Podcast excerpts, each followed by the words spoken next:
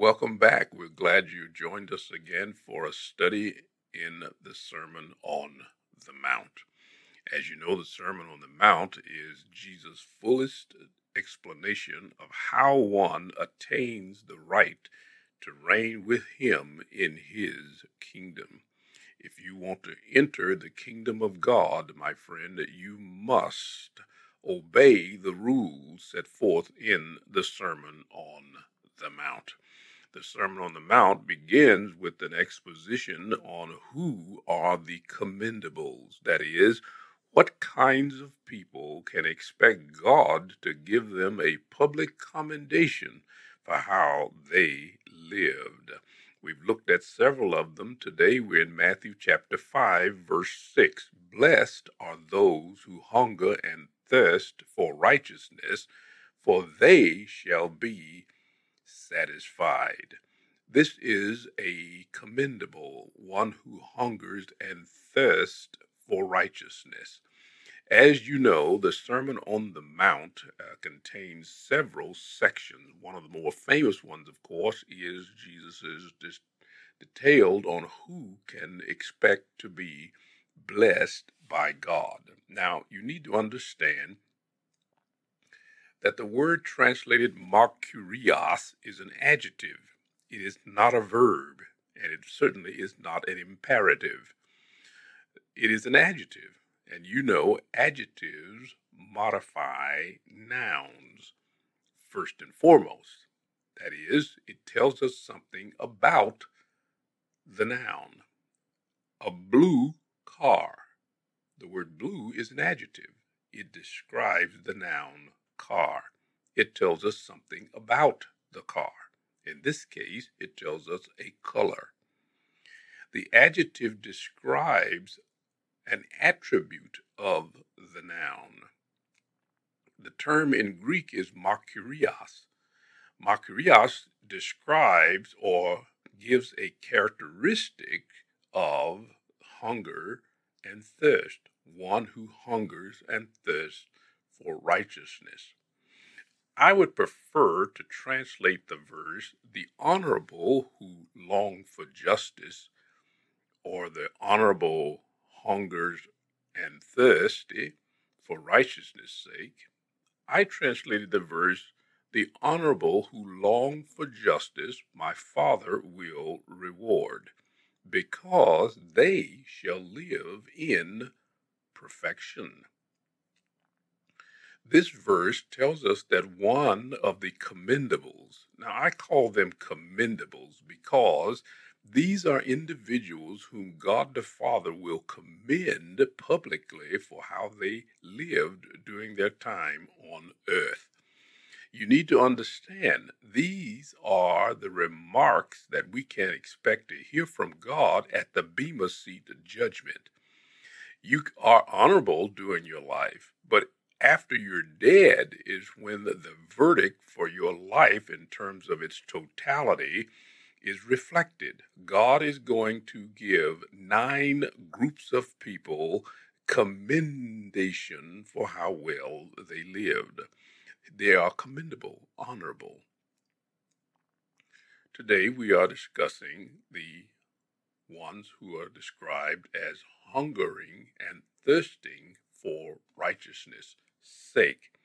Now, you notice in this verse, uh, as you read it in the uh, ESV, for, for example, that the word they use is righteousness. This word in the Greek, dikaiosune, dikaiosune, according to Louw-Nida's Greek English lexicon of the New Testament, suggests that there are one of two possible nuances righteousness, justice, both focusing on doing the right thing. In this case, I believe Matthew chapter 5, verse 6 should be translated with the word justice in order to not prejudice the reader against what Matthew originally intended. Now, usually when we hear the word righteous, we or righteousness, we think of Paul. If you've heard a sermon preached about righteousness, you probably heard it preached from the book of Romans. Paul, he gives a long, detailed explanation of what righteousness is. However, in most passages in the New Testament, the meaning is determined by the Old Testament and Jewish history of the concept. In other words, when you read the word righteousness, you should first think Old Testament. That is how the Jewish people understood that term coming into the New Testament. Now, to be sure, we can appreciate Paul's rather extensive discussion.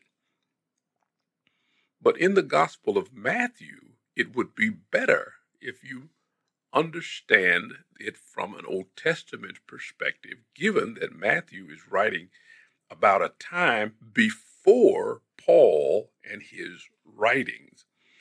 Um, the usage of this word dikaiosune or righteousness, it occurs seven times in the Gospel of Matthew. The adjective dikaios or righteous occurs 17 times. It is an adjective. It describes a person as righteous. We would say a righteous person, in which case the word righteous as an adjective is describing an attribute of a person. It appears in Matthew more than perhaps any other writing in the New Testament other than the writings of the Apostle Paul. And this can be a problem, particularly for those who want to read Paul and then read what Paul said back into Matthew. But you must keep in mind that Matthew, even though he's it's written 30 years after Jesus was on earth, is describing what Jesus was saying and doing at the time he was physically here on the earth. Now, you have to keep one particular truth clearly in mind. When Paul, for the most part, when Paul talks about righteousness, he's talking about your position your legal standing. Matthew, when he talks about righteousness, he's talking about the practical way you live day to day. Matthew focuses on your behavior. Uh, Paul focuses on your position. God looks at you in terms of your position, that is, you have been saved by faith in Jesus Christ. And he also looks at your practice, your daily behavior. The goal in life is to bring the two together. That you will live day to day according to the way God sees you. But of course, you and I know that we often fail in that area. We are righteous in position, but our day to day living, we fall short. We have ups and downs. We sin and we confess. So understand, in Paul's writing, he's describing your position. He's describing the legal standing that God has given you. He has declared you righteous. Therefore, righteousness. But in your day to day life, how you ought to live, you will be practicing righteousness in terms of trying to conform your behavior to that which Jesus Christ dictates. And of course, that's why we're studying the Sermon on the Mount. One writer, Balz and Schneider, says, of course, for the entire New Testament usage, the fundamental idea is that of righteousness in the original sense of God as the judge and redeemer of his own, and of righteous conduct of humans who find its norm in the righteous conduct of God. Now, in other words, what he's saying is this God is the standard. We try to live up to that standard. Our conduct, our righteous behavior is patterned after God. God is our judge and redeemer, and he tells us how we are to live. And our job is to seek to conform to that standard. Sadly and unfortunately, uh, outside the Pauline epistles, the letters of Paul, the concept of dikaiosune is a major theological motif found only in Matthew. Matthew wants us to understand that Jesus Christ is our model and example. The evangelist interprets the way of Jesus as the way of righteousness, which was already proclaimed by John the Baptist and who was detailed and modeled by Jesus Christ. The way of righteousness becomes an expression for the righteous demand of God towards mankind. So it's very important for you as you seek to obey to understand that when you read the Gospel of Matthew and you see that word righteousness, he's talking about your behavior. He's talking about you doing the right things on a day to day basis, making the right choices, not sinning, not walking in the flesh, but walking in the power of the Spirit according to what God dictates. Now, in this particular passage, he is focusing on your behavior as a way of life. Now, what behavior is specifically in focus here? He says that the honorable who hunger and thirst for justice. Now, justice here is not used in the sense in which most people understand it today. We speak of social justice, we speak of economic justice. This word actually is focusing on the character of God. He is describing a person who gets angry and is deeply wounded and disgusted by the, cre- the creature's disrespect for the Creator. It's focusing on people who don't give God his due respect. Those who don't honor his name, those who don't seek to allow God his rightful place in his creation. Let me give you an example. It is almost common practice to take God's name in vain in the movies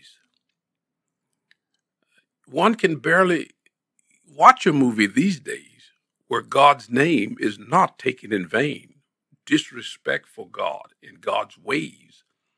I simply won't watch a movie if they have if they use swearing and God's name. That is so disrespectful, and I wouldn't allow that. I wouldn't allow anyone to talk about my mother that way, let alone the God who resides in heaven. And when I see creation disrespecting the Creator by abusing and misusing and being vulgar and unnecessarily evil towards God, that is, or it ought to make you angry. The person that is being described here, hunger and thirst for righteousness or justice, is a person that daily is insulted by the continual assassination of God, his character, his ways, and what he wants. It's a deep thing. This is not just a casual, you know, most good people don't like to hear cussing and swearing of filthy language.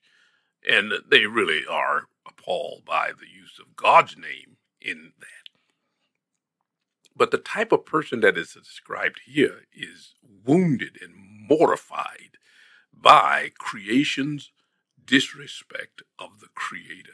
This is a person who daily mourns, who daily longs for the time when the creation will correctly respond to its Creator with the respect and admiration and devotion that it deserves. And because they never attained to that in this life, God promises in the life to come that they will live in perfection. In fact, the book of Revelation tells us that there are going to be some people who were faithful in this life whom God will make pillars in his temple, and they will never leave it. You will never, ever again be out of the perfect presence of God, and therefore will never know, see, hear anything that is not the highest honor and respect for Almighty God. This is one of nine commendables, one who hunger and thirst for righteousness or justice. Did you happen to know that this list of the nine commendables, poor in spirit, mourn, meek, hunger and thirst for righteousness, merciful, pure in heart, peacemaker, persecuted for righteousness' sake, and falsely accused, do you know that this list actually corresponds perfectly to the nine fruit of the Spirit? Now, they're not in the same order Matthew 5, Galatians 5, but the list is a match. It's not hard to see it. For example, in the list of commendables in chapter 5, he talked about the meek, which is another word for gentleness, which is a fruit of the Spirit, or the word merciful, which we're going to look at next time. In the list of the fruit, it's the word kindness. Peacemaker in the commendable list of Matthew 5 is, of course, the spirit or fruit of peace that occurs in Paul's list of fruit of the Spirit. Now, I wonder can you take the other that I didn't name and correctly match them to the commendables of Matthew 5? If you can't work it out, just let me know. You can just drop me an email and I'll be more than happy to send you a list and show you how they correspond one to the other. My friend, I want you to know that you can live. And if you are one of those individuals out there who simply hates the state of God's creation, if you just if you hate with a deep devoted passion the fact that God who is so marvelous, so wonderful, so magnificent, so glorious has to put up with a broken, fallen, dilapidated, ruined creation that consistently disrespects, disregards, and takes every advantage of the mercy of God, not for his goodness, but out of their own desire to explore the outer realms of wickedness. My friend, one day God is going to set you free from the bondage of this fallen world and allow you to experience the kind of depth of joy and fulfillment that you so wonderfully want and deserve. It's just one of the commendables. My hope is that God will give you grace to live in a world committed to its own ruination, but that you'll be able to look forward to the day when God will bless you for your blessing of Him. Stay holy, my friend, in Jesus' name. Amen.